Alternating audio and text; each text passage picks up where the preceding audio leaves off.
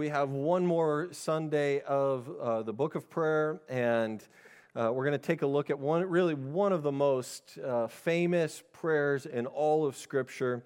And we're, uh, I just checked my zipper because I had to use the restroom. And uh, that was like my biggest fear in life is that I'm going to be, and I just, yeah, it's happened before. And I, you, you didn't even notice, did you? I'm so stealthy about this.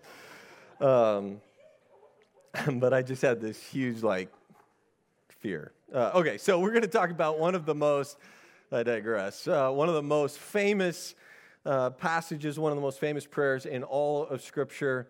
And actually, I did a message on this in February of 2020 as we were going through 29 days of prayer and fasting, uh, or 29 days of prayer, because we had a leap year. And so we thought, let's push it to February. We went through 29 days. I preached on the 23rd Psalm. And so we're going to kind of go back with a new perspective on, uh, on this passage of Scripture because none of us knew what we were getting into uh, when 2020 hit. In February, uh, we had vision, we had plans for the year. We knew that this was going to be the best year ever because it's 2020. And then it happened. And uh, I think as we go through this, it's interesting some of the things that we are going to see, some of the names of God that we're going to learn about today uh, really were applicable throughout the year, and I'm not even sure that we realized it. Um, before we jump into it, though, I, w- I want us to just kind of focus on the characteristics of our prayers to know who God is. When the disciples asked Jesus to teach them how to pray, the very first thing that he says to them is you, when you pray, pray like this Our Father who art in heaven, hallowed be your name. Hallowed be your name. That, that it's a good practice that when we begin to pray, uh, as you are praying throughout your week, as you start your day in prayer, to start your prayer glorifying the name of our God. And, and sometimes there are multiple names. I don't know if you know this, but there are, we're going to take a look at eight characteristics or eight names of God uh, that may be applicable at different times in your life. Always applicable throughout our life, but certainly in seasons of our life, there are times where we need God to be one, one particular name in our life. That uh, there's something powerful in the name. We just got done singing about the name of Jesus, that it's in the name of Jesus. Uh, Philippians 2 says that uh, it is the name above all names, that in the name of Jesus, every demon has to bow. That whatever darkness you're experiencing in this life, that in the name of Jesus, there's an authority that comes in the name. It's almost like uh, I used this illustration last February. I thought I'd use it again, but uh, because it's so applicable, that when I tell, or, or when Kelly tells our daughter to go get the older kids for dinner, uh, and she comes back down and says, uh, They're not coming, they're not listening. And then I say, You go tell them that I said to come back down, and guess what?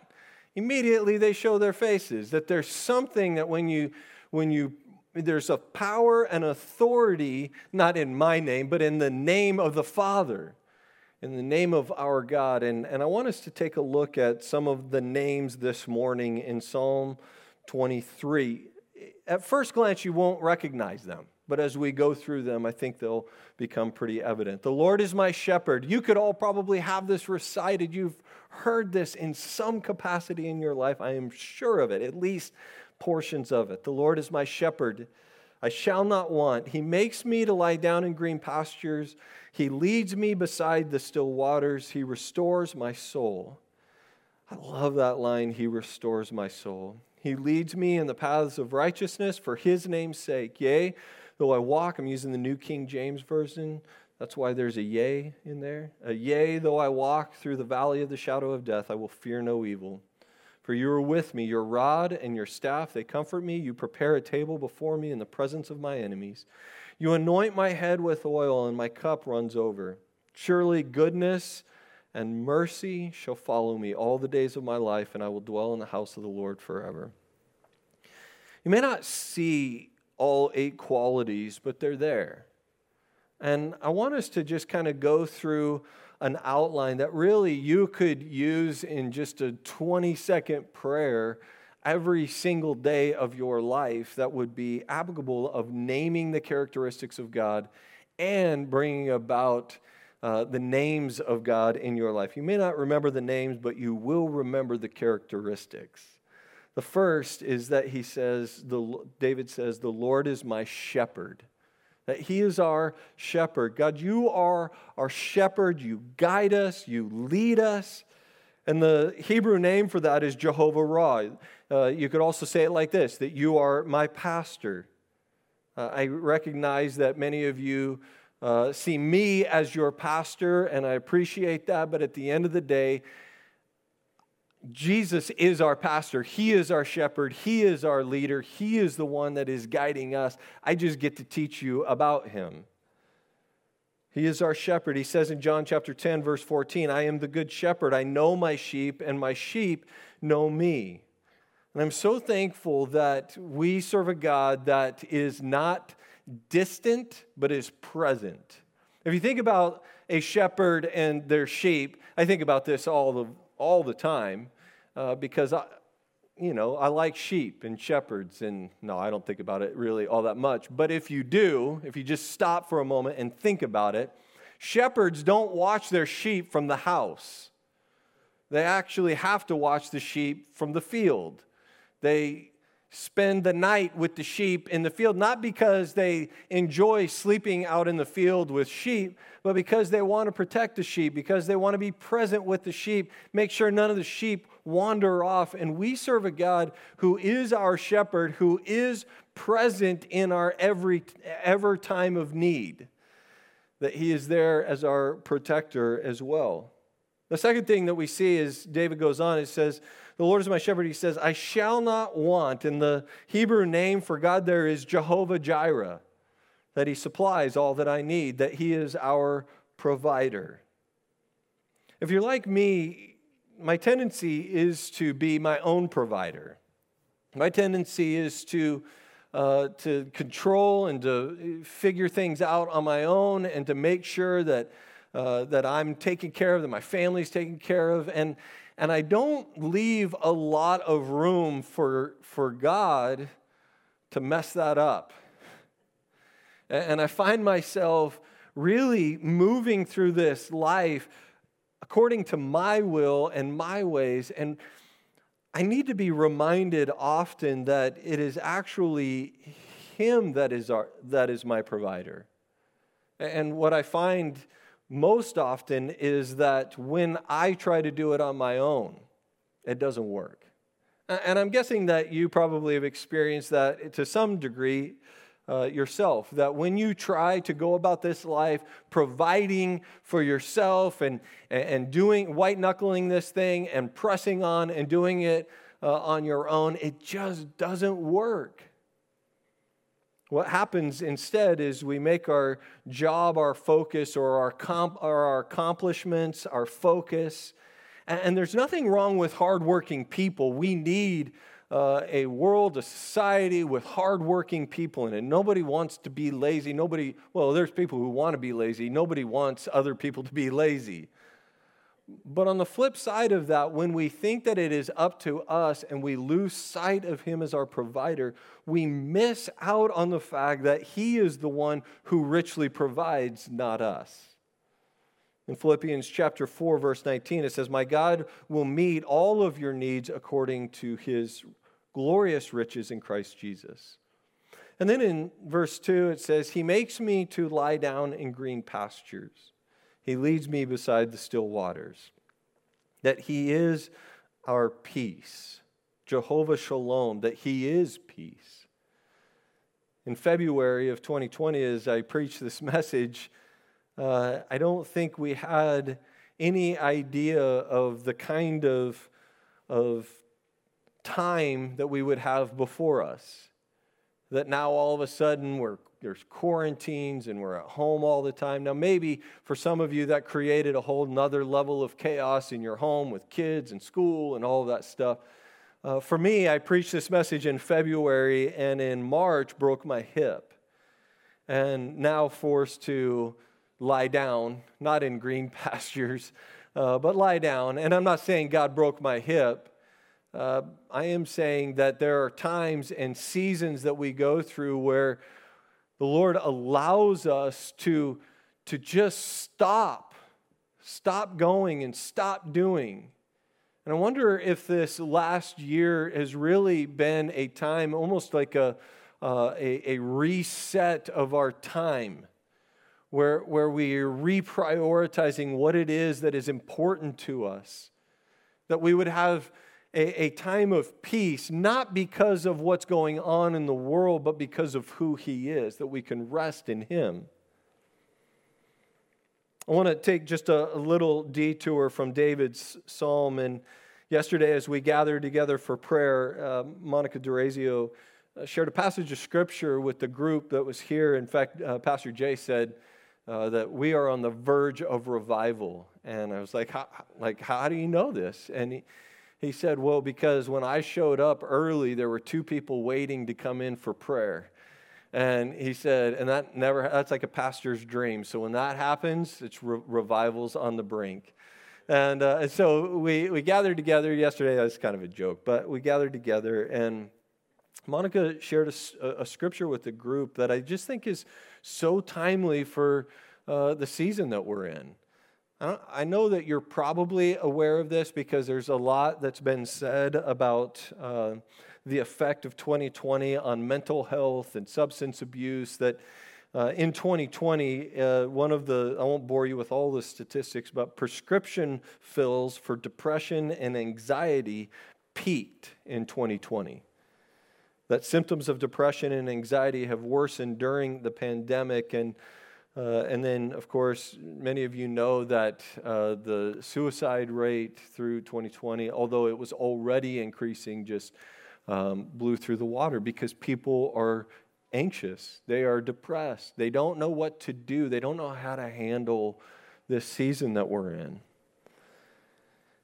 And so I want to share with you kind of an example of what God gives to the Israelites as instruction in how to deal with difficult times. Now, this isn't prescriptive because what I'm about to read to you is a prophetic word for them at that time.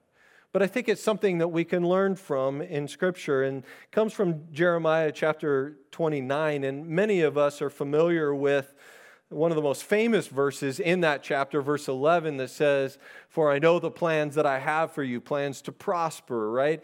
It's, it's one of the most famous scriptures that we put up on our fridge and on our mirror in our home office, is our tagline on our Twitter, not our Twitter account anymore, but in our whatever account. And, and it's, it's just so inspirational, but where, rarely do we go back and read the context of that verse.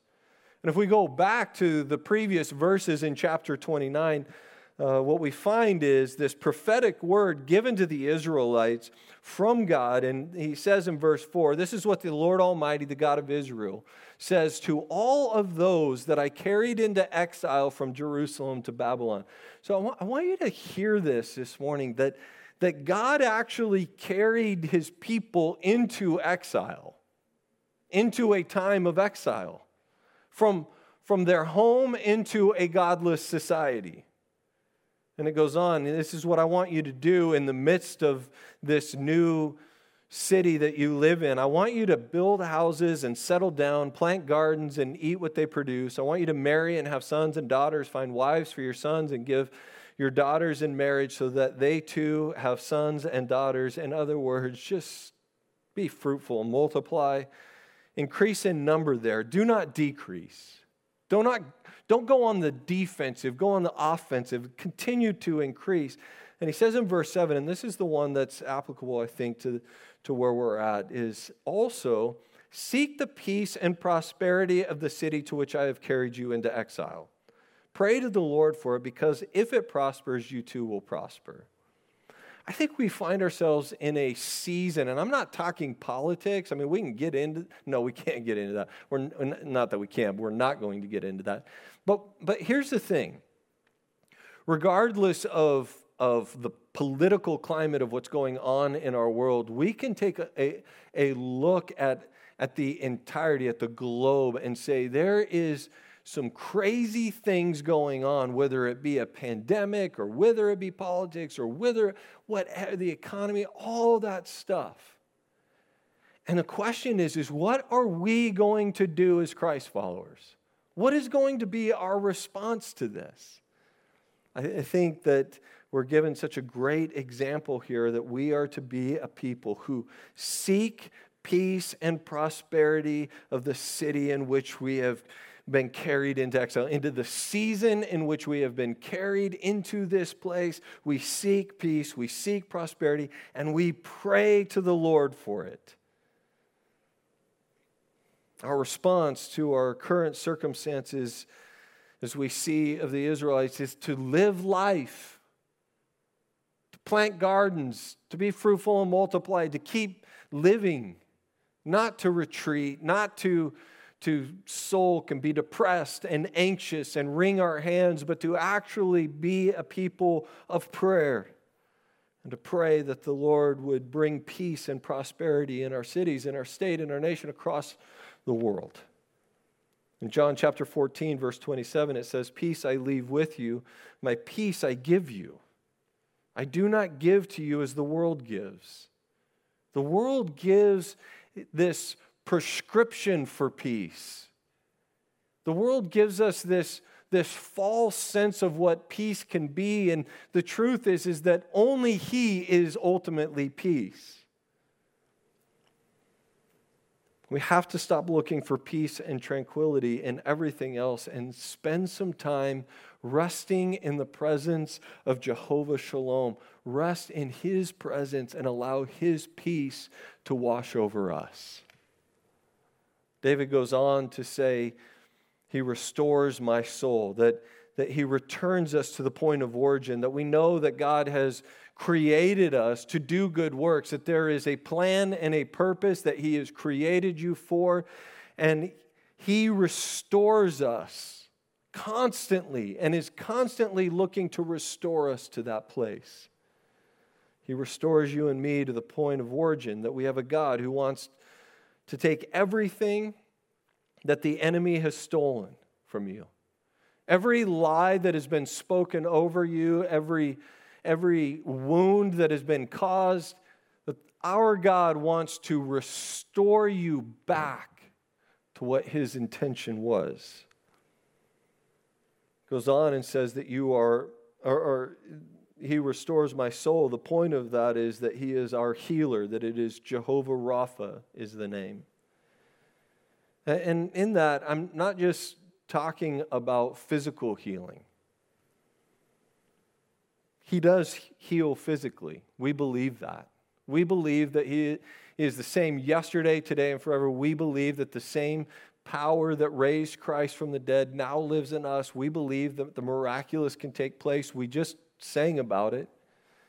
At least in, in word, we, we say it, and I think that we believe it.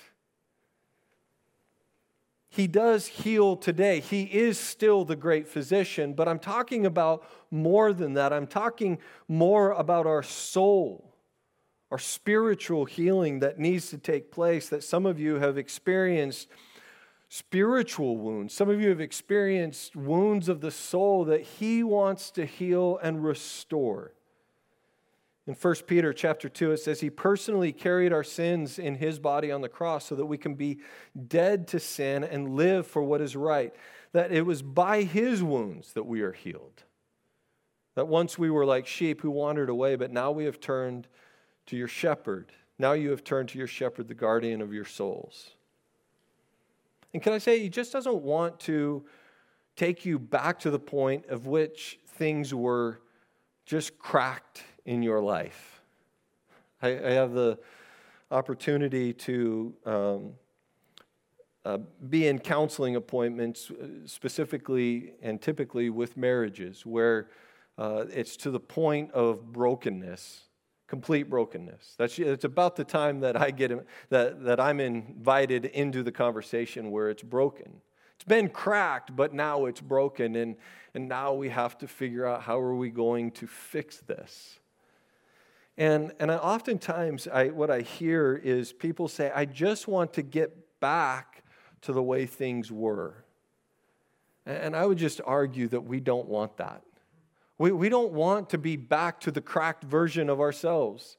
Uh, maybe the best example, I have a couple examples, mainly because they're fresh in my mind. But my daughter, she had a, a big glass bottle of soap and and she dropped it in her sink and it cracked her sink but it, it didn't crack it so bad that, that you couldn't still use the sink it was still functional uh, well then she dropped her glass jar again I, we've already talked about her skills of holding a jar, but she drops it again, and now, this time, because it was cracked, now it's broken. It just, there's a big hole in the sink, and now it's unusable and it's, it's just a mess. And it would be like if we said, well, if we could just go back to the cracked sink, we'll be okay. See, there was something, it was already on the brink of breaking. And oftentimes we settle for a cracked version of our lives when our God wants to do something brand new in us. I'm in the middle of a bathroom remodel, and, and I said that first service, and my wife uh, said, It's not a remodel, it's a destruction. We have not even got to the remodeling phase, we are just in the destruction phase and she's right. That we had a, a, a, leak in our shower, and it was leaking into our closet and into the bathroom underneath. And ironically, the only thing standing in our bathroom right now is our shower. Everything else has been destroyed and tore out. Sheetrock's miss. It's it's a mess. Uh, this is why this is why I'm a pastor, not a builder, but I'm figuring it out as I go. YouTube's amazing. Um, so we're remodel- we, we basically said uh, this is, there's a leak in our shower there's a problem. We got insurance money we're going to do we're, we're going to take this time now to remodel our bathroom. Now oftentimes what i hear from people in their life is you know what? We're going to rip everything out and there's something not working with we're going to fix it but we're going to rip the whole bathroom out we're going to fix the leak and then we're going to put everything back exactly the way that it was. That would be, that would be nuts because certainly there are things, styles change, and, and we didn't have a tub, and so now we're going to get a tub. And uh, if I can jackhammer through the slab, we're gonna, we'll see. But, but we're doing something new. There's a remodeling that's taking place. We're not going back to the original. And what I would argue is that God wants to do something new in your life. He doesn't want you to go back to a cracked version of yourself. Don't settle for, for the brokenness. Actually begin to ask God, will you do something new in my life? And the promise is that He will. He continually refines us into the way, really, that He always intended for us. Number five, he goes on and says, He leads me in the paths of righteousness for his name's sake. That he is my righteousness. I don't know if you know, but righteousness has a path. There's a right way to go, there's a wrong way to go. And he is our righteousness. That, that it is his word that he gives us that directs our path of righteousness that He has made us right through the blood of Jesus, that all of our sins have been forgiven, past, present, and even future, have been forgiven. They've been paid for. And He not only does that for us, He helps us on our path of righteousness. He is Jehovah, and I'm going to mess this up, but I know there's people in the room that are going to correct me. Uh, Tsidkenu. Is that right? You don't know? Oh, oh, thank you. Thank you, everybody. Uh, I'll mess up the next one for sure, because uh, I think Tsidkenu sounds like a city in Alaska. Uh, but Jehovah Tsidkenu, he is our righteousness 1 Peter 1 14 through 15 says, As obedient children, do not conform to the evil desires you had when you lived in ignorance, but just as he who called you is holy, so be holy in all you do. Number six, Psalm 23, verse 4 says, Though I walk through the valley of the shadow of death, I will fear no evil, for you are with me. You are with me. You are my constant companion. There's been a lot of talk about isolation and feeling alone. And I know this uh, can at times feel like such a pastor response, but can I just remind you that in the midst of your loneliness, He is with you.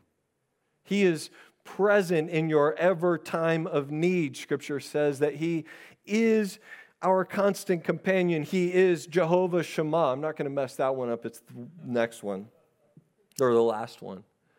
Jehovah Shammah, which is He will be by your side.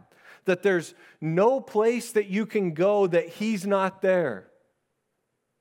And that if you are dealing with isolation or aloneness, you can sleep tonight knowing that He is there present with you.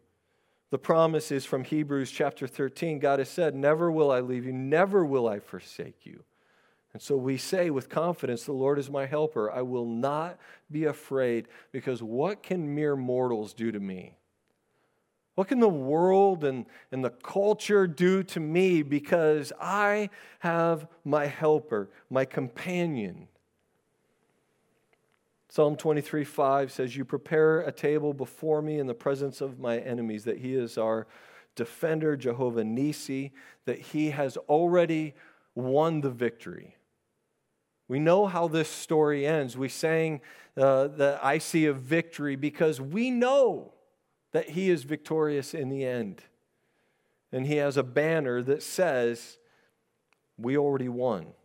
Second, Thessalonians 3 3, but the Lord is faithful and he will strengthen you and protect you from the evil one. And then finally, David ends with, You anoint my head with oil, my cup runs over. This means that he gives you and I a supernatural ability. That you and I have more than we need, that we are anointed. That you have the anointing of God on your life, and it's so much that it is overflowing in your life. See, here's the, here's the challenge. I think at times it's easy for us to lose sight of the fact that we have a power that is available to us. I know this, if this is new to you, this sounds a little interesting. But there is a power that is within us that has not yet been tapped. We lose sight of the fact that when Jesus left this earth and he says, I leave for you a helper, he leaves with us the Holy Spirit. One of the, I was just meeting with some guys this last week and I was reminded uh, we're, we're putting together a, the ministry of the Holy Spirit class. It's going to be starting in, in February, but uh, we were each kind of sharing our own experience of, uh, of some epiphanies that we had about the Holy Spirit. And, and I'm almost embarrassed to even share this with you because it's so elementary, but, but one of the most transformative things about the Holy Spirit in my life was when I realized that when I read the Gospels and I see Jesus in his ministry, Jesus is fully man, fully God, but fully man, going around and multiplying loaves and fish and, uh, and, and putting mud in, in, in people's eyes and healing them, and, and a woman touching his cloak and, and her being healed of a blood disease, and all of these miraculous things that take place. I used to, as I was growing up, and I've grown up in the church, but I used to believe there's no way that I could ever be a part of that because I'm not Jesus. And then I realized, you know, it really wasn't Jesus, the man, the human, that was healing those people. It was the power of God, the power of the Holy Spirit through him that was healing them. He was a vessel to be used by the Father to heal people and to see the miraculous take place. And when Jesus ascends into heaven, he says to his disciples, I leave with you a helper, I leave with you the Holy Spirit. And, and that the same Spirit that raised Christ from the dead now lives in us. That we have this amazing opportunity to pray for people and to believe for healing in people's lives, not because of us in our humanity, but because of the Holy Spirit in us.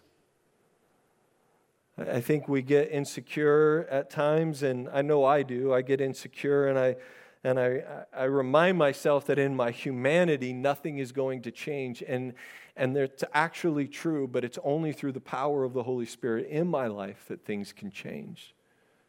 That when I pray for people, they can be healed. That when I pray for people, their souls are restored, not because of me, but because of the Holy Spirit through me.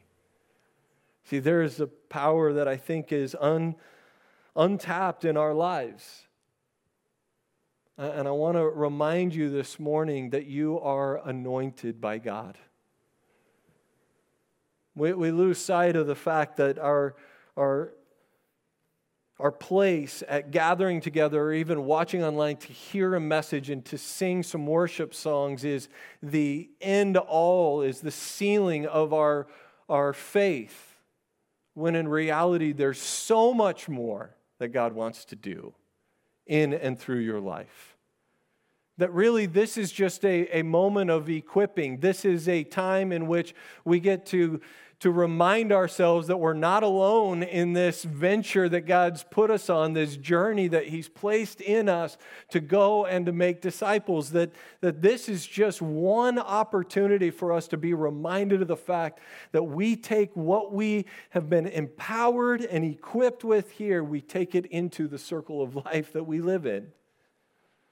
We, we have this thing among our staff, and you're going to hear more about this, but one of the most difficult things as a pastor is, uh, you know, there, we all have these, these areas in our life. We have our home, we have our school, we have our work, we have our church.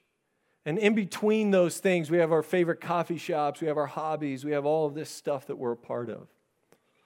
As a pastor, often in that circle, uh, your, your home, your work, and your church are all the same. Uh, we go through seasons where it's not quite our home, but it feels like our home. Ask our kids, they'll tell you that this is like our second home. That, that there, and so what happens is we lose sight as pastors, we lose sight of the fact that you don't live your life that way. Church is just one part of your circle.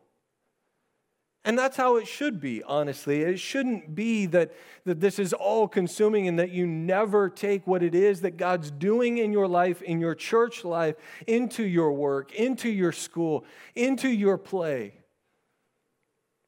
That He has this anointing that He is poured out on you to, to do the work of the ministry, to go and make disciples. But my job is to e- equip and remind you that it is your job to go into, and it's my job as well, but to go into all of these places that God has put us in, and your circle of life, and your circle of life, and your circle of life touch different people. And the beauty of that is, as ambassadors of Jesus, we can make a difference in this world. But we can only do it with the power and the presence of the Holy Spirit in our life. We can only do it with His anointing. I'm going to invite the, the worship team to come and the, the Hebrew name for anointing is, uh, or, or the name is, You are my sanctifier. Another word for sanctify is bless, that He is blessing us. And, and the Hebrew name is Jehovah Makadesh. It's probably not right. That was the one I was going to butcher. Jehovah Makadesh. And it means that God has set you and me apart for something special. That He has called us to something. that we are blessed, that we are anointed, that our cup overflows, not just so that it can spill out in the church portion of our life, but so that it could spill out in every aspect of our life.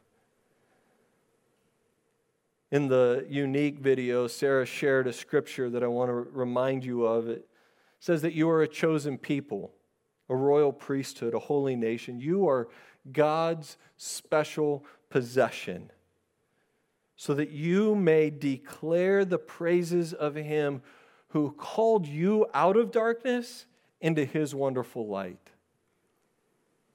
I think it's easy for us to look back on our life and say that he has called us out of darkness into light, but never tell anybody about it.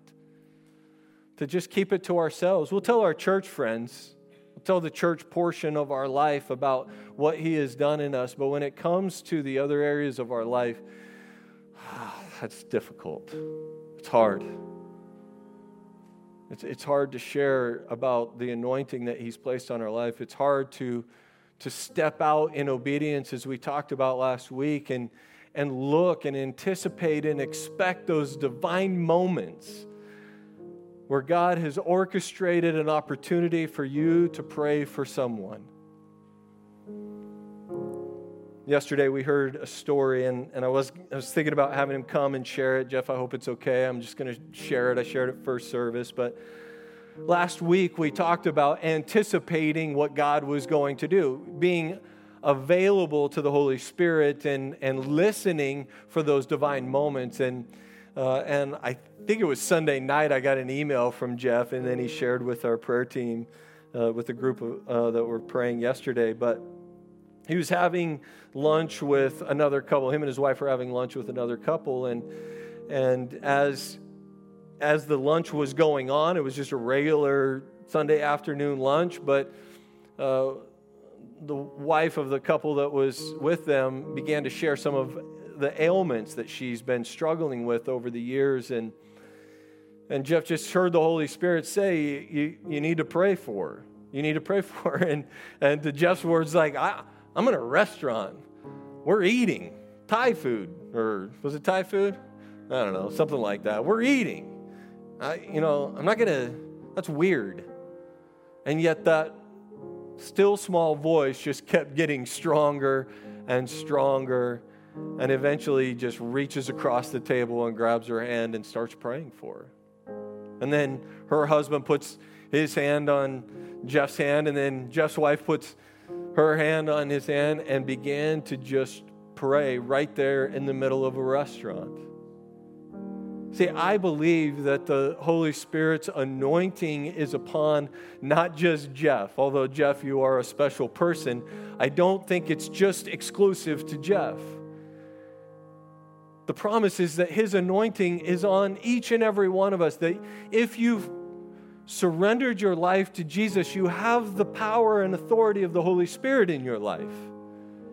And we should be anticipating and expecting those moments sitting across the table with someone having a meal, and all of a sudden the Holy Spirit say, I want you to pray for them. I have this word that, of encouragement that I want you to speak over them. See, I think most of us believe that there's got to be something more than just church services. And the truth is is that there is. There's something way better. This is good. It's great for us to gather, but his anointing, his divine moments, those opportunities for us to pray for a coworker because they're going through a divorce or they're dealing with cancer or whatever the case that you are anointed by God to live a glorious life. To just come to church is so boring. It's not what we were equipped to do. We, we are we are asked to gather, to be encouraged with one another, but we are asked to go and to live out the anointing that God has on our life into this world. I want us to receive from the worship team this morning. I'm going to ask you to stand and they're going to sing a song that you'll be familiar with. It's become really popular. It's called The Blessing. And And in this song, it just, it, it, it, it's not so much a congregational song as much as it is a receiving song. It's a reminder of the anointing that God has placed on your life. It's a reminder of the fact that He is your great companion, He is present, that He is your peace. It, it reminds us of that, that He is our peace, and that His plan and purpose is to continue to bless you, that He is for you, not against you and that He goes with you, that you don't have to be terrified of praying for somebody at lunch today because He is going before you. In the morning, in the evening, He is going before you. He is for you. I want you to, uh, if you're open to it, will you just receive from the worship team this morning? And, and anytime we receive, we, we put our hands out, right, right? Like if somebody offers you a gift, you don't put your hands behind your back and, and like, hey, you know, just drop it there, I'll kick it home. No, we put our hands out and we receive the gift that He wants to give us. And so, will you, if, if, if you're willing and you want this, would you put your hands out and receive from Him today?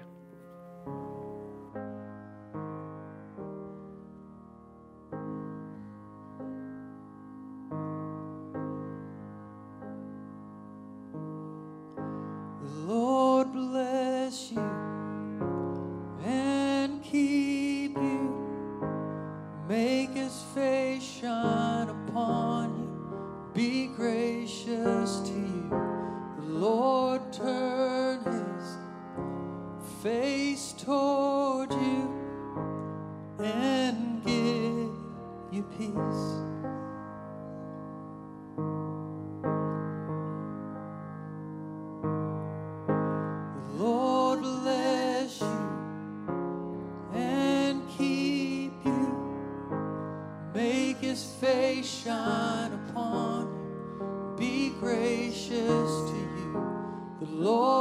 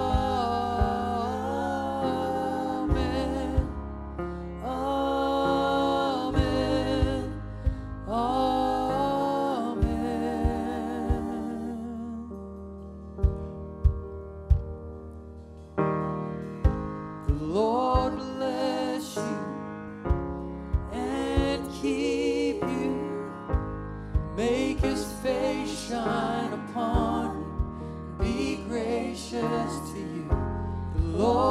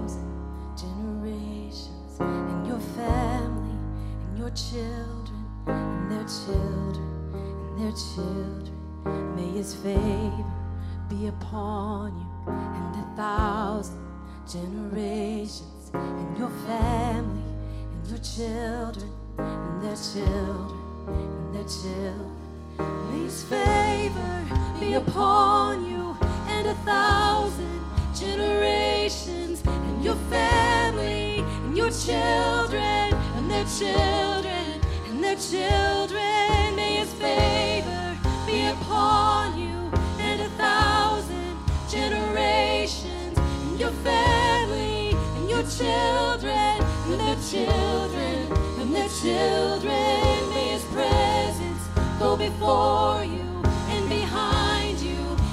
and beside you, all around you, and within you. He is with you, He is with you in the morning, in the evening, in your coming, and your going, and your weeping, and rejoicing. He is for